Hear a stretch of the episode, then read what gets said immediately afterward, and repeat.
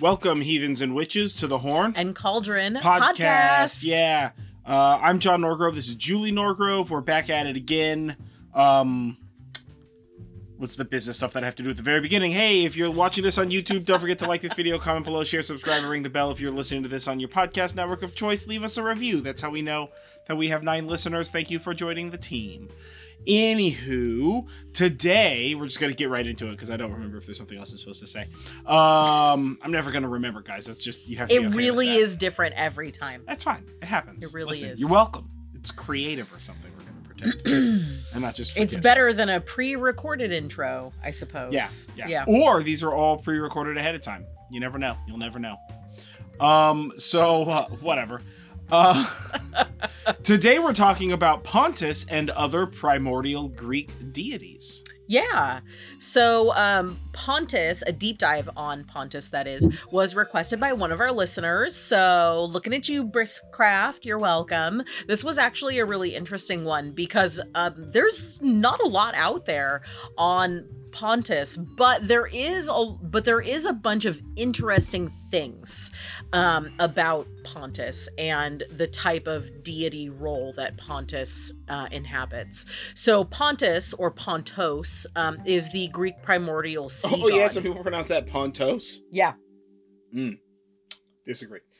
Uh, Yeah, yeah. uh, I actually looked it up, and it, it is some people say it with an with an O. So it's Pontus or Pontos um, is a Greek primordial sea god, a proto-genoi. Uh, but he isn't just the god of the sea; he is the personification of the sea. The, but it is important not to confuse him with Oceanus, the personification of the ocean, um, or Poseidon, the god of the ocean and waters and everything there. Uh, they are completely separate entities according to the Greek um, system. But it's totally reasonable. Seas are very different than oceans when you're boating about. yeah, that is true. Absolutely. So yeah. Um, and in the Mediterranean, there are a lot of different. There are like several different seas round there, in addition to the Mediterranean, Mm. and then there's also the ocean on like the far side. So Mm. you know, it's pretty. It, it makes a lot of sense why they would separate that. Sure. Um, but in order to go forward, we really need to talk about animism first. Sure. Yeah. So Yeah,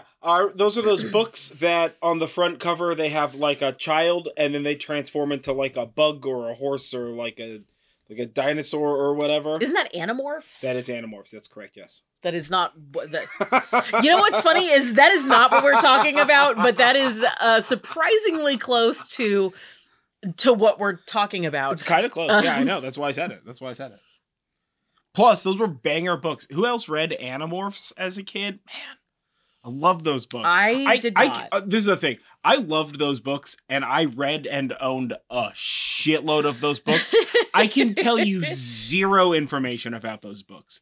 Like the knowledge of the books themselves, vacuum in my head. It's just a vague memory of enjoyment and like the front covers, which I loved all the front covers.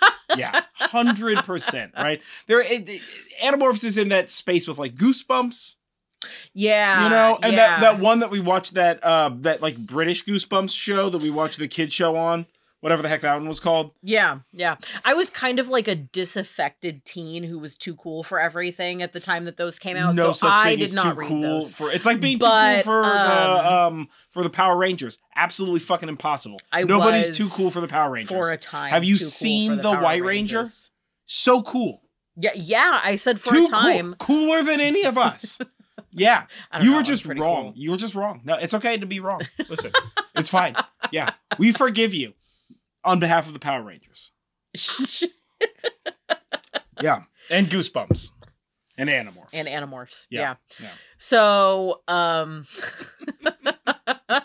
animism. Uh, animism is the belief that all things have a spirit. Yeah. Um, that is, that all or most objects specifically possess a sentient spirit. Animism kind of plays out in a lot of different ways throughout different cultures and belief systems throughout the world. So, I'm not going to go into specifics of animism because it's very, very different depending on the location people peoples who have the belief as well as the time frame that that belief happened. Yeah. Um, but most cultures throughout the world have used animism as a religious and spiritual practice at some point in time. Um, and that's not to say that it's only animism. Sometimes it's blended. You know, it's it's a there's a there, there's like a lot of variation here. Um, there are some anthropologists though that think that it was more common in ancient times and played a huge role in how ancient people perceived and made sense of the wor- of the world.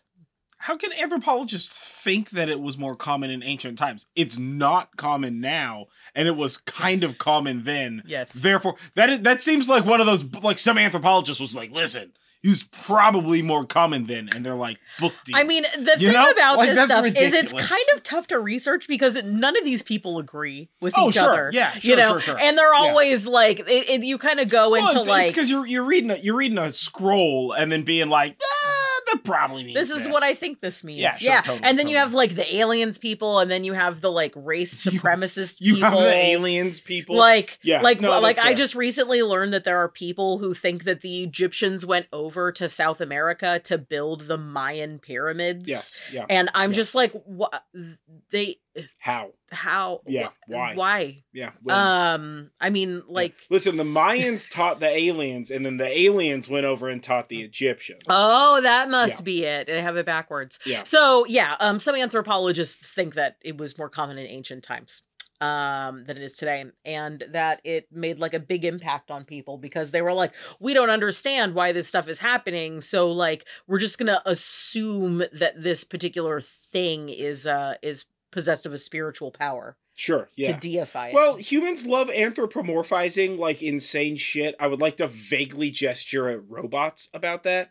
Like, right? yeah yeah You know? Like, how many people have, or hell, like a Tamagotchi or some shit? Like, we anthropomorphize the shit out of stuff, right? yeah we absolutely do So, like, it would make sense that people, like, did that in ancient times, in current times, like, throughout all of time. yeah And like the interesting thing would be like kind of from my perspective, it's like what did we learn from it as a like did we just use it as a linguistic thing, right? Like to describe something as having character or animus or spirit is an Mhm. easier way to sort of like cope with the fact that sometimes shit do weird stuff, maybe you know? But also, You maybe know? everything sort of has a distinct spirit associated with it. I it like it plays out in a lot of different cultures. Like in Japanese culture, you have items where if they're used for a certain amount of time, they develop their own spirit. Um, so there's a lot of that kind of stuff, even to this day, that we see. But we see Yeah. a lot of instances. I mean, of, listen, I I'm I talk to trees and rocks and and just like all kind of shit. So Yeah, yeah, absolutely. I, f- I, f- I completely get it, right? yeah, But like, I want like I I wonder where the like it was useful as a tool, which is what it sounds like. It's like it plays a huge role in the ancient people's like perception of making sense of the world. Like, I want to know where the like tool ends and the like faith begins. yeah, You know, yeah, from Yeah. an anthropological standpoint, of course, not like I mean, obviously from a practical standpoint would be gangster. But since time travel isn't a thing yet, guys, get on it. yeah. Right. Um, at least from an anthropological standpoint, that would be dope. it would be Yeah. interesting to maybe, kind of maybe somebody can make like a History Channel special about it. So long as they take the aliens guy and lock him in the basement first. You know, I feel like to get a good um special on it, we probably have to find somebody on YouTube. There's a ton of people. Yeah, doing that's a that's a great YouTube special. documentaries Yeah, on that's YouTube. a, that's a YouTube that's a YouTube doc, not a bloody um uh not not a Infotainment. Yeah. Oof, Yeah. Well, I mean, whatever, bro. Like YouTube is basically all. In, it's like oops, all That's infotainment. True. That's true. But it's just like less toxic and idiot. yeah, sometimes. Yeah. Pr- high high value production, like high production cable, is sometimes garbage. Yeah, yeah, yeah, yeah. We find ourselves watching less and less of it as time goes Yeah, on. and way more YouTube docu series. Let me tell you what. yeah, half, half our half our YouTube subs are just like are just like in like infotainment people, yeah, heavy on the info. and that's kind of, sort of, what we're doing right now.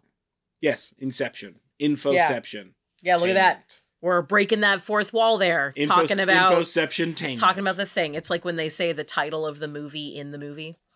Did the thing. Mhm. So, um, anyway, we see lots of instances of animism in the Mhm, Greek mhm, pantheon, mhm.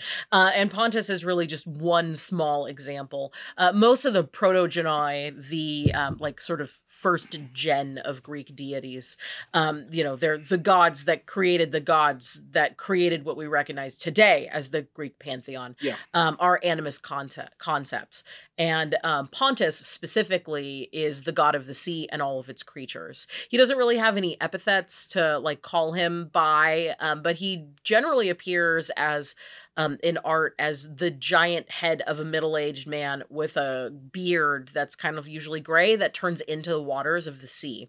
Um, and uh, a lot of times there are sea creatures Does- in there. Does his bread turn into the water? I saw that. So uh, on on our notes here, well, on our notes, on her notes here, um, it, it says watery gray beard in parens. His bread turns into water. Obviously, just a typo, but maybe also though bread into water, right?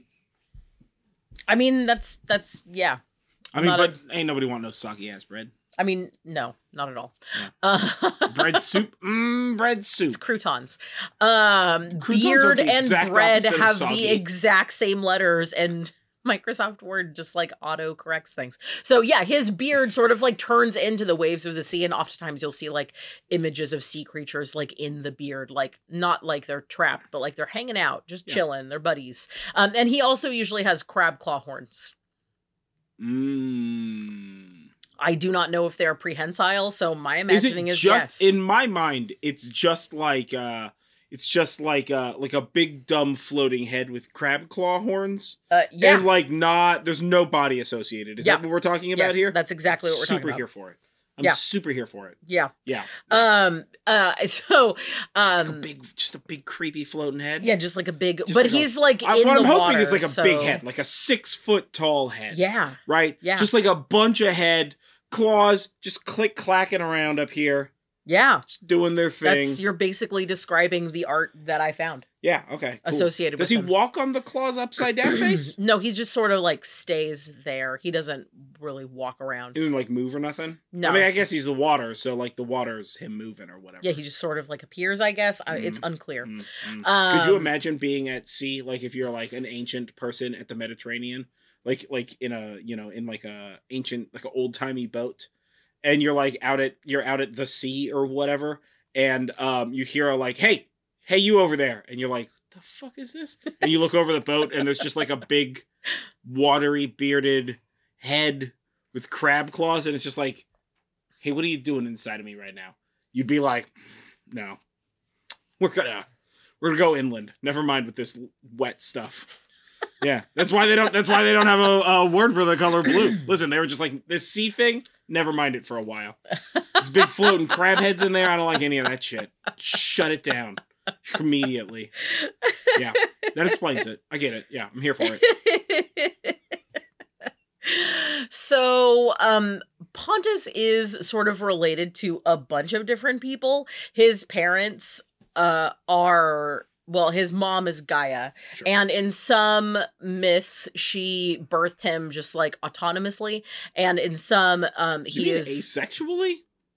yes Okay. um she just birthed him She birthed him with like a robot, you know, autonomously, we were just like with some sort about of a machine. yeah it's, it's robots if it's not aliens then it's robots Yeah, it's not. Uh, aliens, and it's in robots, some that's right. myths, Gaia and Aether are um, are his parents. Um, Mm. his siblings are literally all of Gaia's children, so direct children Everything. specifically, so everything. Yeah. Um, and consorts are yes, Gaia, his Also his sister mother, um, Eh, yeah, sister, mother, we don't- wife. We don't think about that. Yeah. uh, and Thalassa, another um, sort of like elder being, What's Um, Thalassa the um, anamorph of? uh, just like a lady who's like a sea deity. Deity. Ah, Um, so it's like a little masturbatory. A, a little, yeah. Ah, Um, and his children, he has several of them, and it's interesting. These children are all related to the sea, but they're all very purpose driven. So there is Nereus, the who's typically called the old man of the sea, his um, son by Gaia. Um, Nereus is the father of the Nereids, and one of Poseidon's wives is the Nereids. Okay, cool. Uh, there's Thaumas, uh, his um, his child by Gaia, um, and they are sort of the wonder. They're called the wonder of the sea. So uh, essentially, the deity Thaumas, which sometimes is portrayed as a female and sometimes as a male, um, is portraying the most dangerous aspects of the sea. Hmm. So Wonder, not the word I was thinking of when you when dangerous is brought in. But yeah, I think that they mean horrifying wonder. Yeah. Um, and then there's uh, Phorcus, who's uh, who is Pontus's child again by Gaia, um, who is a another sea god and is married to Keto, C E T O. Um, also, Keto is one of Pontus's children with Yeah. Gaia, Yeah. who is a There sea like goddess. less, there were like less gods back then. Yeah, So you yeah. had to you had to dip Um, in, and Keto is the mother of monsters. Um, that includes the Gorgons, the Echidna, and specifically The- uh, Medusa. the the small rodent, the echidna. No. You know, like an echidna. Yes, it's not that. No. Oh well, that's that's It's no like- fun. it's like It a would've been real mythological dope. being. It would have been real dope if she was like, "Oh, listen, I got like these like tentacle head snake ladies, and I got these like attacking bird monster things, and look, I got this cute, I got this cute one. Look at this one turned out pretty okay. Echidnas are weird, but and then this other one, they're just assholes, right? yeah." It's the cute sheep of the monster family. Yeah, basically. Yeah. It's the um what's the daughter from the Munsters? It's like that. Lily Munster. Yeah. No, that's the mom. No, that's the mom. What's the daughter? I don't know. I, j- I want to Yeah. say Sherry Moon Munster, and I know that No, that's, that's wrong not it at all. because that's what it's Um so Pontus's child also is Eurybia, which is a daughter through Gaius, uh, through Gaia again, Still. and she is the goddess of the mastery slash the power of the seas. So particularly popular with sailors. Yeah. Um, and then with Thalassa, um, his children are the Telchines, as well as all other sea creatures, and sort of sometimes in certain mythologies, Aphrodite. Mm. Mm. Yeah.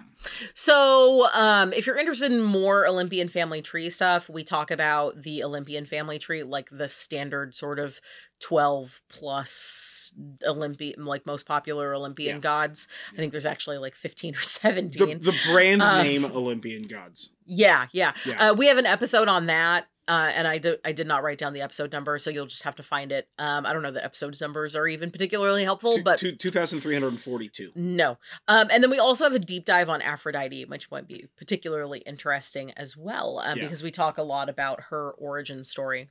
Um, so that is Pontus. Um, and that's pretty much all that we have of him. So you can kind of take a look at the idea behind what Pontus represents being the like personification of the sea and Yeah. you can also look to other cultures to see what their personification of the sea god is of course you could lend things from poseidon but pontus is kind of like his own his own dude um and you can kind of take a lot out of it so he's sort of like all of the bits of the sea. And you could, of course, look to Oceanus within the Greek pantheon. Um, and you could even look to other, like, more seafaring cultures too to see what they are describing for their god of the seas and sort of take a lot of that with the animism of it but the because there isn't a lot of like historical information about who and if and how people worshipped Pontus. We don't Yeah. really have a lot to go on there, but there are other Greek primordial de- deities that we do have some information about. So this is kind of like the rest of the first gen. So you can kind of see like where the where where one begins and another one ends. Sure. Um, so there, so they all started with uh, chaos. That is the god of the void. That's the space and the time before creation itself. So the nothingness. Uh, it's also it's also the gap between heaven and earth and infinity. And you can sort of treat these as the like correspondences of these deities as well. And I know that we don't have like the herbs and the colors and the stones and stuff, but you can kind of just the primordial It's all- deities. you can kind of of you yeah. can kind of just either lend from take from other things that you're interested in or go with like real like instinctual type of correspondences there Yeah. I mean, Um, obviously, like if if Pontus is the primordial god of the sea, then like, you know, shells and like sea sea things. Crab claws. Cra- obviously crab claws. Fish bones. If you have particularly watery beard bits, that's probably there. yeah, if you got like some wet beard just sitting around. That's gross. Yeah, it's fucking awful, man. That's gross. Thanks. Yeah. But, no thanks. like, isn't there?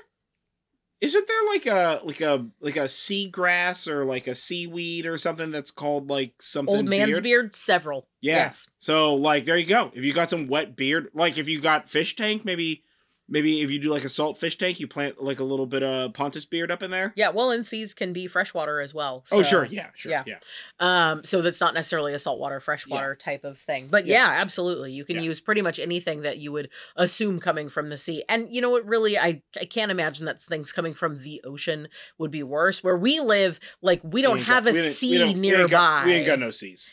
Um, we just have the ocean, Yeah. um, and like rivers and lakes and stuff. So for us, it's more along the lines of like what works, um, in it. So it's kind of taking things a little bit more like chaos magic to sort of like inform your magical practice by what it is that you have handy and around you and sort of creating from that. Yeah, totally, totally. Yeah. So um, next up is Gaia, the goddess of the earth, the mother of all life. She's also a goddess of fertility and abundance and Yeah. all of those things. There were definitely cults associated with Gaia. Big wet green rocks screaming through the sky. Yeah. Yeah. What? Big wet green rocks screaming through the sky. That's what Earth is, bro. Oh, geez. Okay, that's. I did not know you were going with that. Yeah. Dry red rock, Mars. There you go. That's fair. Yeah. Yeah. So, um, you know, you can also look to any sort of correspondences for Demeter for Gaia, and Sure. that's pretty much there. Also Hera, if Sure. you're keeping with the Greek deities, obviously. Isis is another good one. Um, Uranus, who is the god of the sky, he's the lord of the rain, Yeah. and he sits on the highest seat. So Uranus is an interesting one. Uh, you could also call him Uranos if you're particularly weird about saying the word Uranus. Um, Why would you be weird about the word some Uranus? people are very specific about Oh, it. because of the like the like fifth grade Uranus thing. yes. Oh my god. Yes. Oh, that's Yeah. okay. Um. So that's ridiculous. Uranus um is an interesting one. If somebody was like, "Oh man, the other day I was reading something about Uranus," I would be like, "Oh, what is that? Like a science fiction thing or something?" I would a hundred percent not think Uranus at all if somebody did not pronounce it Uranus, like in the slightest, dude. like, oh, who's that? Yeah, Um, I, genuinely, I would just be like, "Oh, that's super interesting." Is that like a Star Wars character or something? Is it like a bounty hunter or something? You know? yeah, there's no way I would make that guess. Yeah. yeah, So because Uranus is the god of the sky, he's the one who's like above everything. So he seems to me as a particularly interesting one to ask for rain sort of things, Yeah. like um or anything associated with the rain, um, but also for perspective. yeah, Uh, and I sort of had that epiphany while I was doing research on this and thought that that was a super dope way to use these primordial deities in Sure. a different way. sure, yeah. Um, next up, we have Ourea, who is the god of the mountains. I have, um, there was no other information about it. A lot of this stuff comes from like poems Yeah. and like old I, writings. mean, I feel like primordial stuff, Greek but- god of the mountains is like a straight line of informational logic. Yeah. you know. Yeah. like yes, that's correct. You know. Yeah, exactly. Next up is Tartarus. Yep. And according to Plato, this is the place where souls are judged after death and where the worst punishments are given. So, like the pits of Tartarus. Sure.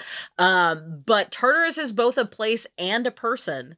Uh, and Tartarus is associated primarily with judgment when you're Yeah. looking at it in kind of a metaphysical aspect. There's a lot of myths that mention Tartarus, and usually when you're looking at a myth that mentions Tartarus, you're looking at it being used as a place and not a person or a concept. Which is Yeah. primarily what we're talking about today. Yeah, is the concept of the concept of Tartarus. Yeah. The anamorph of Tartarus. When Yeah. a jail cell transforms into a god. yeah.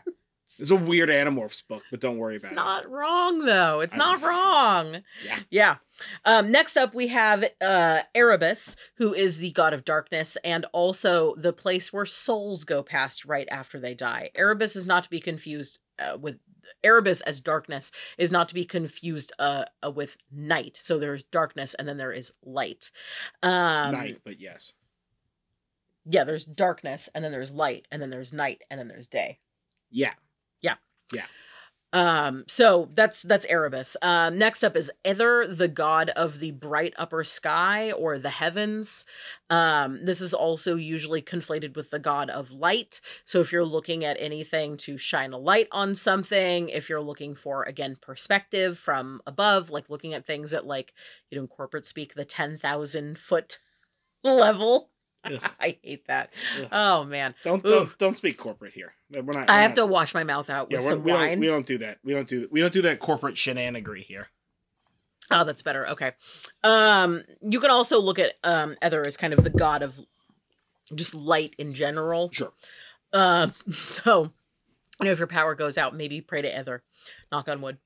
Um Next is Nyx, the goddess of night, and Nyx is usually portrayed as having black wings or being surrounded by a dark mist or carrying a dark scarf. Um, Nyx didn't have any known temples, but interestingly enough, it was common to see statues of her in other cults' temples, like the worshipping of the darkness or the honoring of the of night was uh, a regular thing. Um, she's also the patron goddess of any black animal, um, of shadow work, and any work with her uh, should be done at night. All right. Yeah. cool.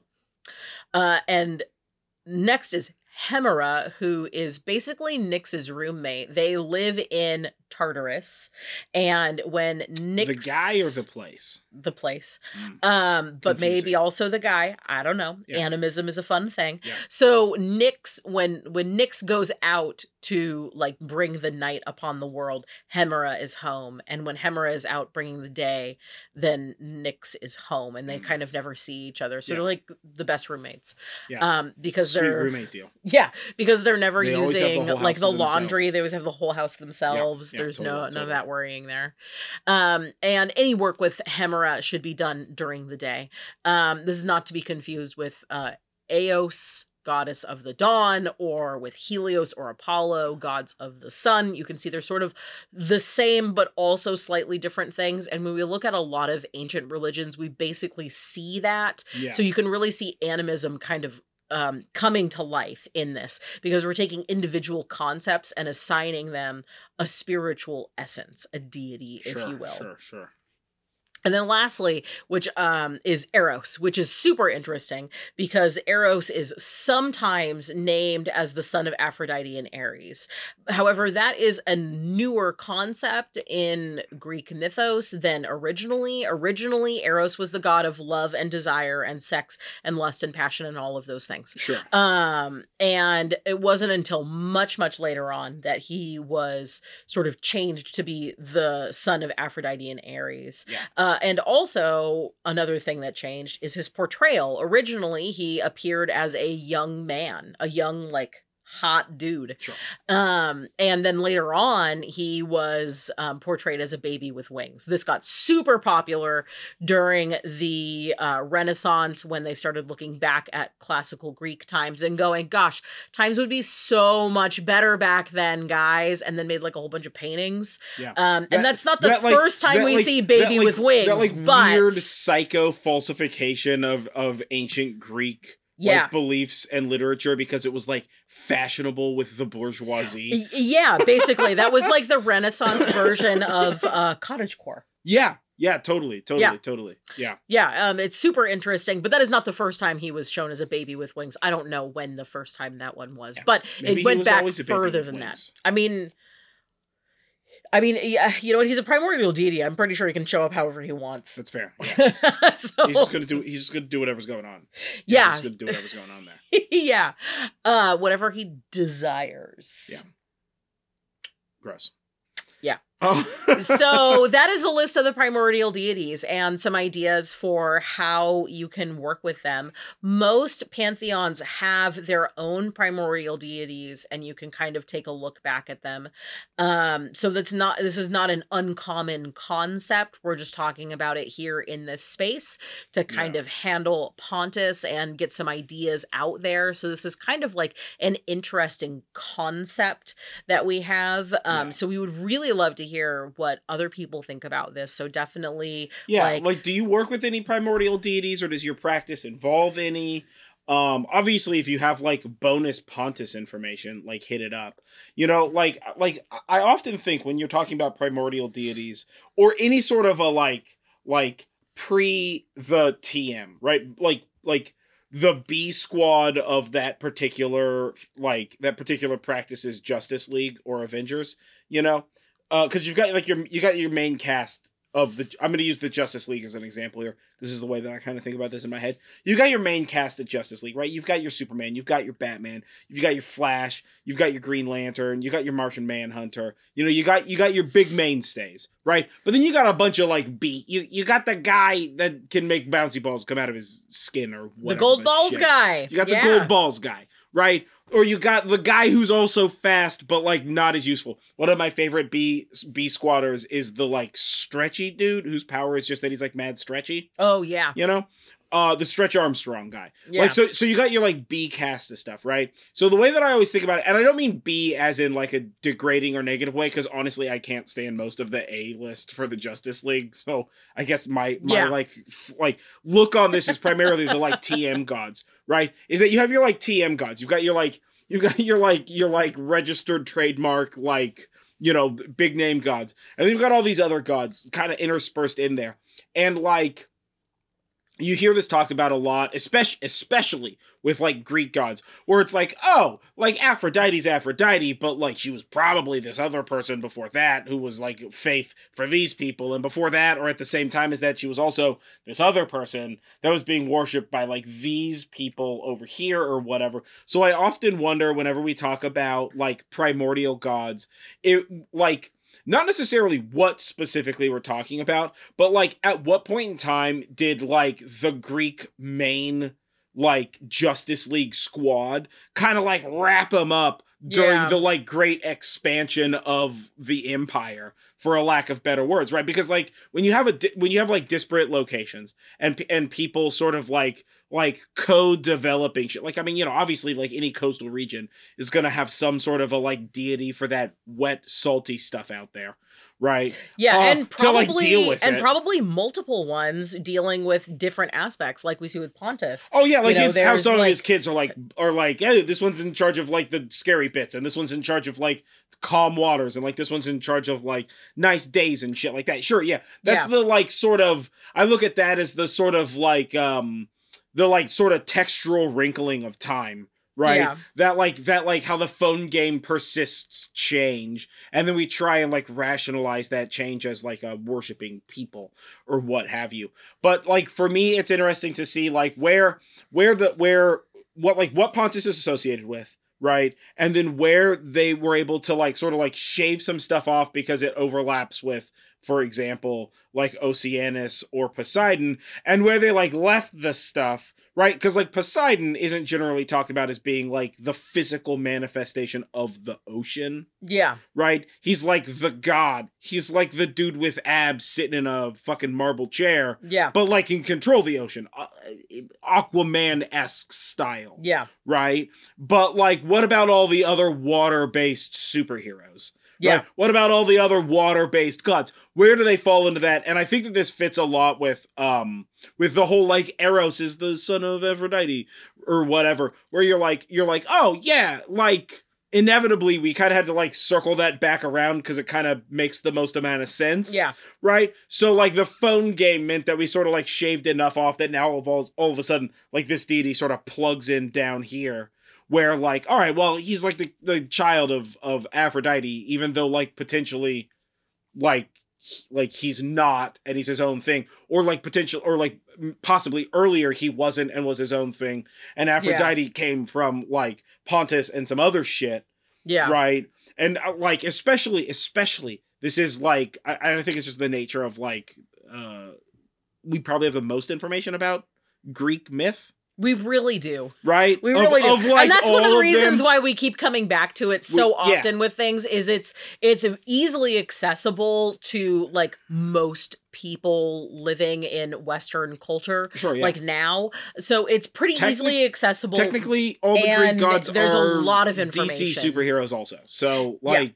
You know, yeah, it makes it like easier to get into. It's like all of a sudden Norse stuff is easier to talk about and research because you have like a bunch of people talking about it. Yeah. Partially because of Marvel and partially because like Viking shows got like super hot for like 10 years. Yeah. You know? And that's not to say that there isn't a lot of information or that things aren't as accessible for other pantheons, right? Oh, sure. but yeah, like, of course. you know, if Like you there's a stop ton of Egyptian stuff out there and yeah, there's like a ton if you stop like, an average person on the street, it's pretty easy to understand. You know, it's pretty easy to guess that they'll probably understand at least one or two things oh, about. Oh, yeah. the I, if you, Greek I, I, would. I would bet dime for dollar if you stop any rando on the street and you ask them to name a god what with isn't standard issue Judeo Christian Yeah. god, they're gonna say a Greek. They're gonna say like Zeus or some shit.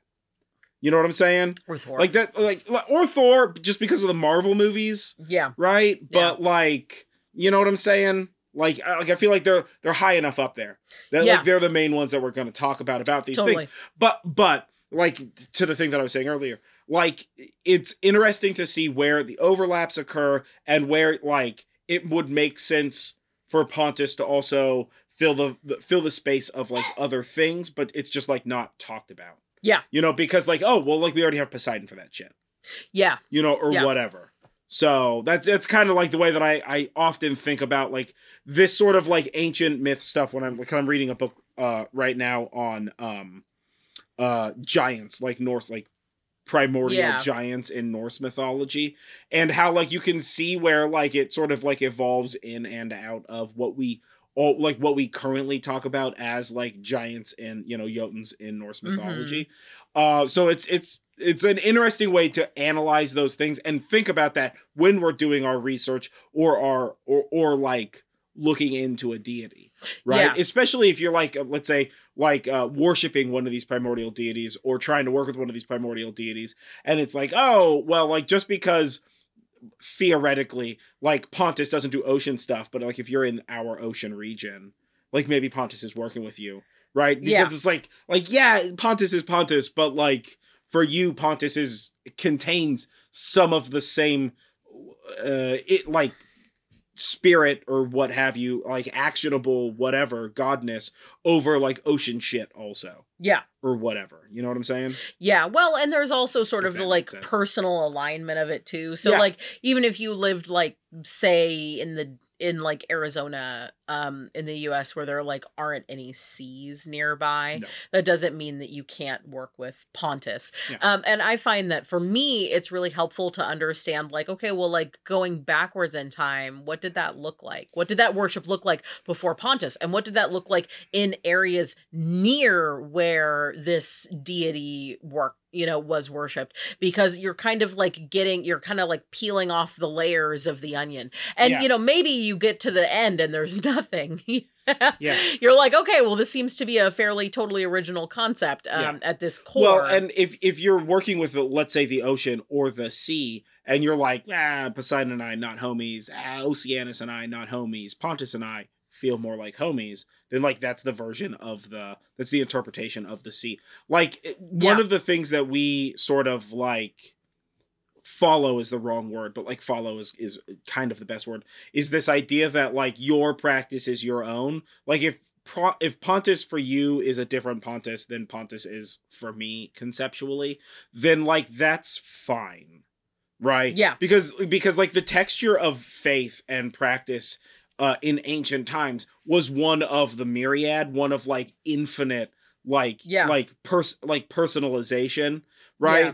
And I think that like the idea that like like you need to follow the like grade one source pontus this like this like well like gatekeeping is a great example of this and we, we talked about this in one of the episodes previously where it's just like well I, like i worship uh, like if you worship pontus in a specific way and i'm like well i've done research on pontus and like what you're doing like you're that's a sea star or like that you know that's like an ocean star not a sea star right Yeah. so you can't use that on your pontus altar like if for you that that's that ocean star or whatever is like a thing that like vibes with you and your pontus then like that's fine Yeah. right and especially when we're talking about like primordial gods or gods that we don't have like a ton of information about or a ton of like grade one like like a1 information. And it's mostly just like talk it's it's assholes like us just talking into the void making decisions about stuff right? Like you like you should be looking to do a thing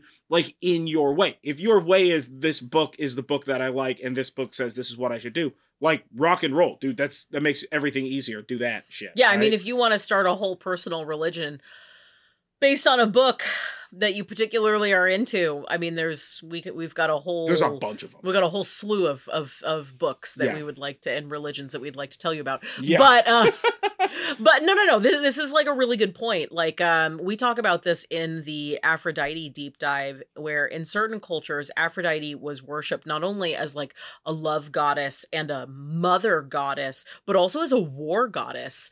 Um and uh, there's nothing wrong with that different interpretation Yeah. you know um the thing about the the thing that's so hard about all of all of this like going back to like see what the ancients did like i see this a lot when i do research into norse mythology and norse um like religious practices is there's a lot of people that want to do things the way that the ancients did and i absolutely get that because i am very much that way Yeah. too but you're basically at the whim of someone so, some well uh, who, whom's, whomever Of- of someone interpretations you found who who who whose work miraculously survived literally thousands of years yeah.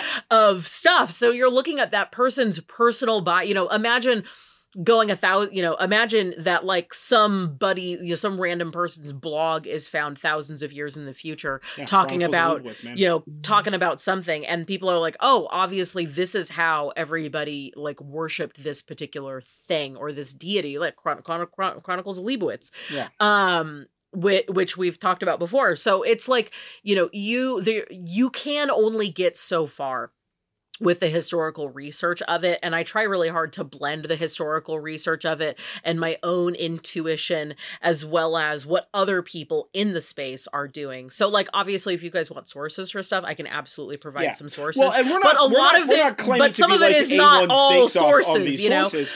Yeah. So I don't have like to our a, uh, don't have like a you know a, a secret backdoor archaeology lab or anything like that. So a lot of this kind of practice is really taking what matters most to you and taking it home. For me, even though I consider myself a patron of Aphrodite, I don't particularly consider her a war goddess. I actually consider her much similar to the way that when we talked about our uh, when when we did our Isis deep dive, how people used Isis as kind of like a a catch-all female deity. There's nothing wrong with that. Yeah. That's just the way that I choose to do my practice for her, which is totally different than anybody else and I have no problem with that. So it creates an interesting layer because we're basically just working off of it, you know. Um Well, what it does is what we've it does is it allows for a more dynamic interaction with other practitioners, right? Because there's always going to be like the it, like the five dimensional Venn diagram of faith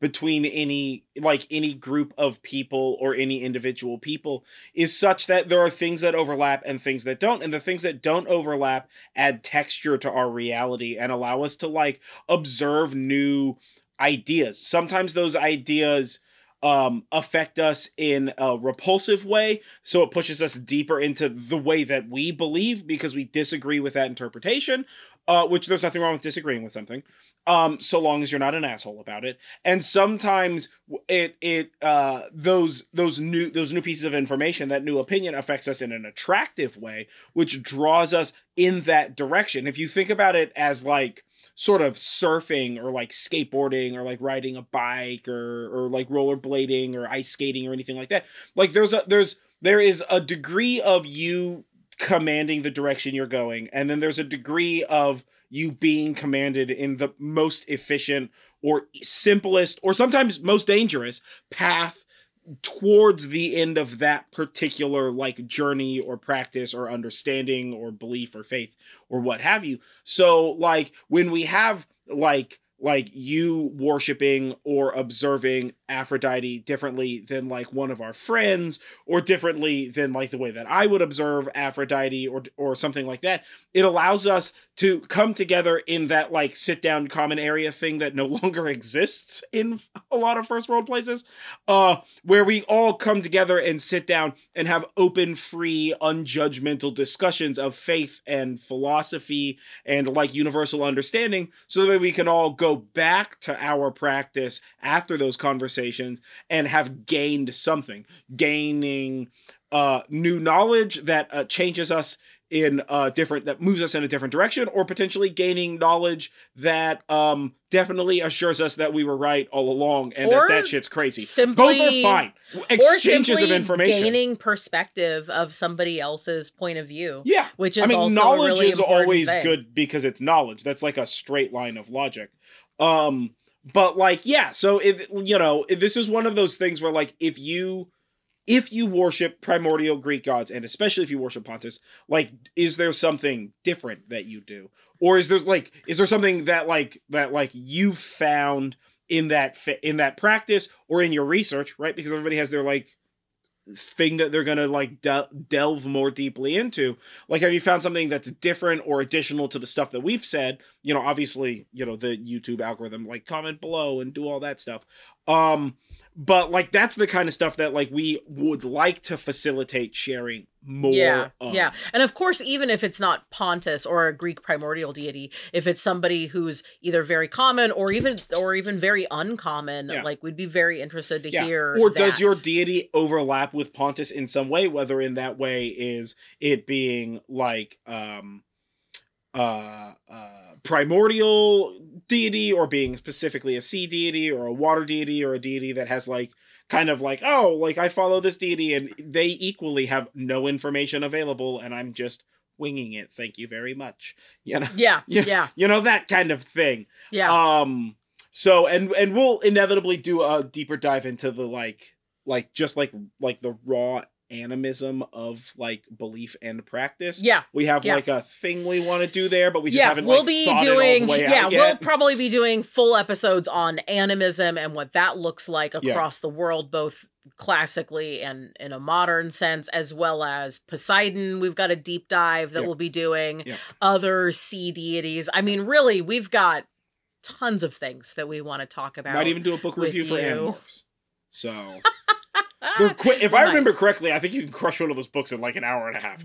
They're like very tiny books, if I remember correctly. So yeah, what's up? Did Yeah. you read Animorphs? Which was your favorite Animorph? I don't have a favorite Animorph because I don't remember enough details, but yeah. well, I I feel think like if was- somebody's turning into a was, like, dinosaur, that's probably my favorite. or red, and it the guy turned into like a praying mantis or something. But I might be mad hallucinating that one. Maybe. Yeah, we'll I have do to not find remember. out. Yeah, Yeah. I'm just gonna have to start buying Animorph books. Yeah, time to time to go on eBay and Oh, see if there's any so vintage many, copies. so many books. we have so many books. We don't have room. I don't have room. Um, yeah. so we did write some sort of spells. Um, the first the first one is, is we do have an invocation for And Pontus for these you. these are these are obviously like not connected to some sort of historical practice or tradition. These are part of like anytime we do a deep dive, we try and kind of like meditate on the information we learned about this uh, particular person, deity, thing, or or other sundry um, chaotic shenan, and um, try and come up with something to fill a practice with. Like if you if, like if we've sparked your interest and you're like, oh, this Pontus guy seems pretty gangster. Like I would like to do some more stuff with that. We're kind of giving you like a jumping off point with these um spells. Yeah. As it were. So I'll have you read that invocation since you did a bunch of work on it. Yeah, okay, so we have an invocation for Pontus. Um and uh like heads up as a as a practitioner eh, of of uh, worshiper of Norse deities, uh we love we love bonus names on things. So um this is uh an invocation for Pontus. Pontus, primordial lord of the sea, father to all its creatures, I call upon you and make this offering and then like provide your like offering to Pontus, whether that's like a food stuff or like a dumb supper or like a bit of your food in like a little we have like little offering trays we keep or like a bit of water, or like a bit of water or like some sort of a like um, crab claw. yeah like a shenan that you maybe found If you're given crab claws as an offering, just to warn you, like rinse, make sure that all the meat's out, and make sure to rinse it thoroughly yeah with um like soap and Oh, water and then also it should be dried in the oven and not on your altar space we know from experience yeah they please can go trust. they can go squirrely dan on Yeah. ya. please trust Um so uh so provide your offering and then Lord Pontus teach me to calm the waters of my soul and find nourishment in the world around me. Um and then do whatever like ritual or meditation that you like are planning to do around Pontus or in general for your like particular practice and then end this invocation with Pontus living spirit of the sea and father to, to all who dwell within it I offer you thanks and then leave your offering there or dispose of it according to your particular practice and how ants, pests, or pets your house is. Yes Right? yes Because like you might want to leave it out, but like raccoons are precocious. yeah So or house raccoons like dogs or house raccoons like dogs. or like house raccoons like actual house raccoons I know. Tiny little demon hands. i love it i love it Yeah, they're the best. Um, and then the next one isn't really so much of a spell as it is a methodology, and that's for water divination. And this is how I like to do water divination um, or scrying. So to do this, um, you'll need a candle, a bowl, preferably in a dark color, but honestly, anything kind of works. It would be best if it's not patterned, but um, again, if you beggars beggars aren't choosers here, so a bowl, um, enough water to fill the bowl, a little bit of sea salt, and a book of shadows or whatever it is that you use to take notes. So, um, sort of like prepare your space, get ready, get in the mood, get in the zone, and put the bowl in a So, in a in a comfortable place that Good may enough. be on your altar that may not be on your altar and that's totally fine. It is important that you put the bowl somewhere where you're not having to hold it yourself Yeah. in case you get tired. Um so maybe that's on your kitchen table or whatever. Um so put the bowl in a comfortable place and light your candle. Clear your mind take a few moments to kind of sort out whatever thoughts you've got moving through your head and then put a pinch of sea salt in the empty bowl now fill the bowl with water. You don't have to stir, you can just fill it. It's not necessary to stir. Uh, and adjust the candle or the bowl as needed so that the light of the candle reflects on the surface of the water. It is usually best to do this in a dark room so that you can easier see the reflection, but you can do this in the daylight too. It kind of is whatever works best for you. Now, unfocus your eyes and gaze at the reflection in the water and take notes of any images or symbols that you see.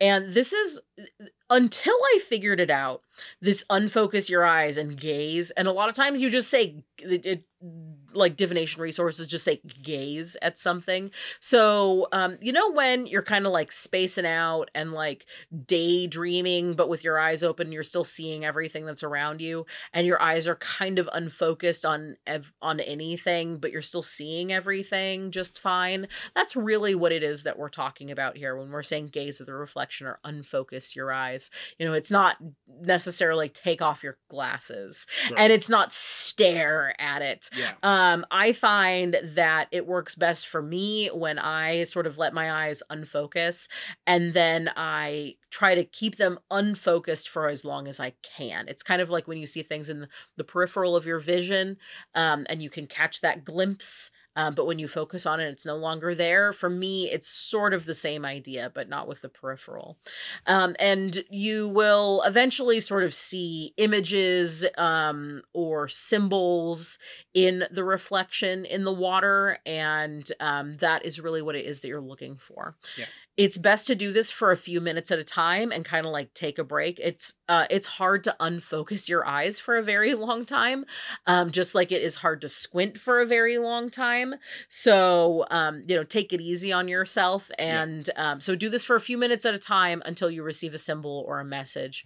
Um, and you may not get also okay if you don't receive a symbol Yeah, or a message the say first that. couple of times. yeah Doing this, it's a it's a learned skill. So you know you you've got to you've got to like think about think about it like one of them CNI uh, what are those called? Uh, ma- Oh, magic magic eye Yeah. things. You know, like once you're good at them, you can get there quickly. I mean, this is honestly true for any meditative process, but like like until you get comfortable with like seeing where that line is where that change happens right and being able to like approach it more rapidly it's going to take time there's definitely Yeah. going to be fits and starts about that sort of stuff like be okay with not receiving something and then just being like all right i'm going to like try this out in a couple hours or whatever Yeah. you know Yeah. Like, and totally um, if you see one thing, that doesn't mean that you're going to necessarily see something else. Sometimes that's all it is that Yep. you're looking for. Yep. Um, I find that it's easier to do this kind of divination when you don't have something in mind that you're trying to get an answer for, um, and that tends to kind of help. question Yeah,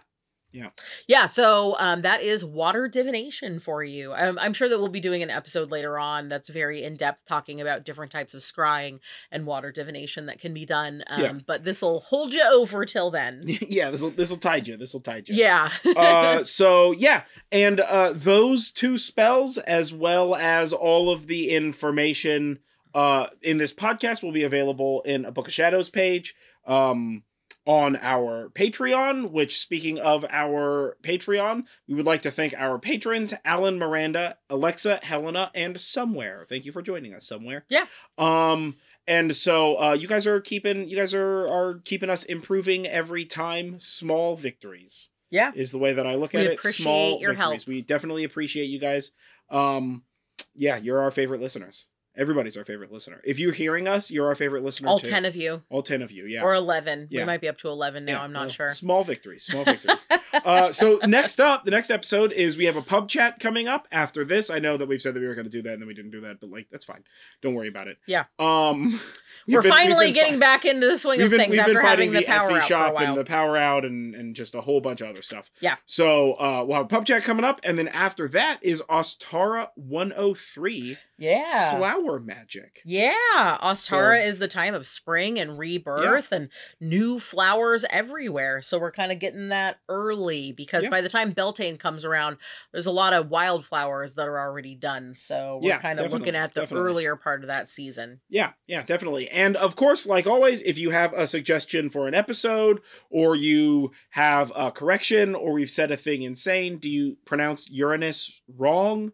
Um, uh, comment below. Leave a comment below. Like this video if you're on YouTube. Share, subscribe, ring the bell, do all of the other stuff. I think you're supposed to bop it and then twist it and then pull it if you remember that reference. Um, and you're old like me. And uh, so uh, yeah, I'm Jon Norgrove. This is Julie Norgrove. This has been the Horn And Cauldron podcast. podcast. I forgot what I was going to say entirely. Oh, leave us a review if you're on the podcast networks. There you go. Bing, bang, Yeah. boom. Got it. That's the only way we know that people are listening. That's now. true. Yeah, that's the only way we know. I mean, like technically, I have a thing that's supposed to tell me, and what it tells me both does and does not make a ferocious amount of oh, sense. Oh, podcast metrics are an absolute yeah. Podcast nightmare. networks are a nightmare. Um, and uh, Being a small creator is a wild thing. yeah, and of course, all of our links are down below. And if you if you would like us to do an episode on a specific topic or something like that, you can obviously comment about it. You can hit us up on social media. All of those are going to be below. You can also send us an email on our website, almost as though we're pros. And uh, the link to the website is down below, um, as well as all of the other sundry things we do. Yeah. So check that out. If you're a Trekkie, we're doing Star Trek reviews again, guys. What's up? Um, Yeah. And um, coming up soonish, we're going to be doing a 2022 costume bl- Wrap up, vlog wrap wrap up. vlog wrap up. Um, um, as well as like more gardening stuff to come on like the social media, and I'll probably do a couple of videos about it. Um, because we're doing like seeds and and such like that. So Yeah. uh, for the garden. So yeah, stay tuned for all that kind of stuff, and we will uh catch you guys on the flip side, I guess. Right? We're Yeah. do flip side stuff. Yeah. Sure. So we'll catch you guys on the flip side. Uh, stay magical, folks. Yeah. And don't forget, breathe in self confidence and breathe out self doubt.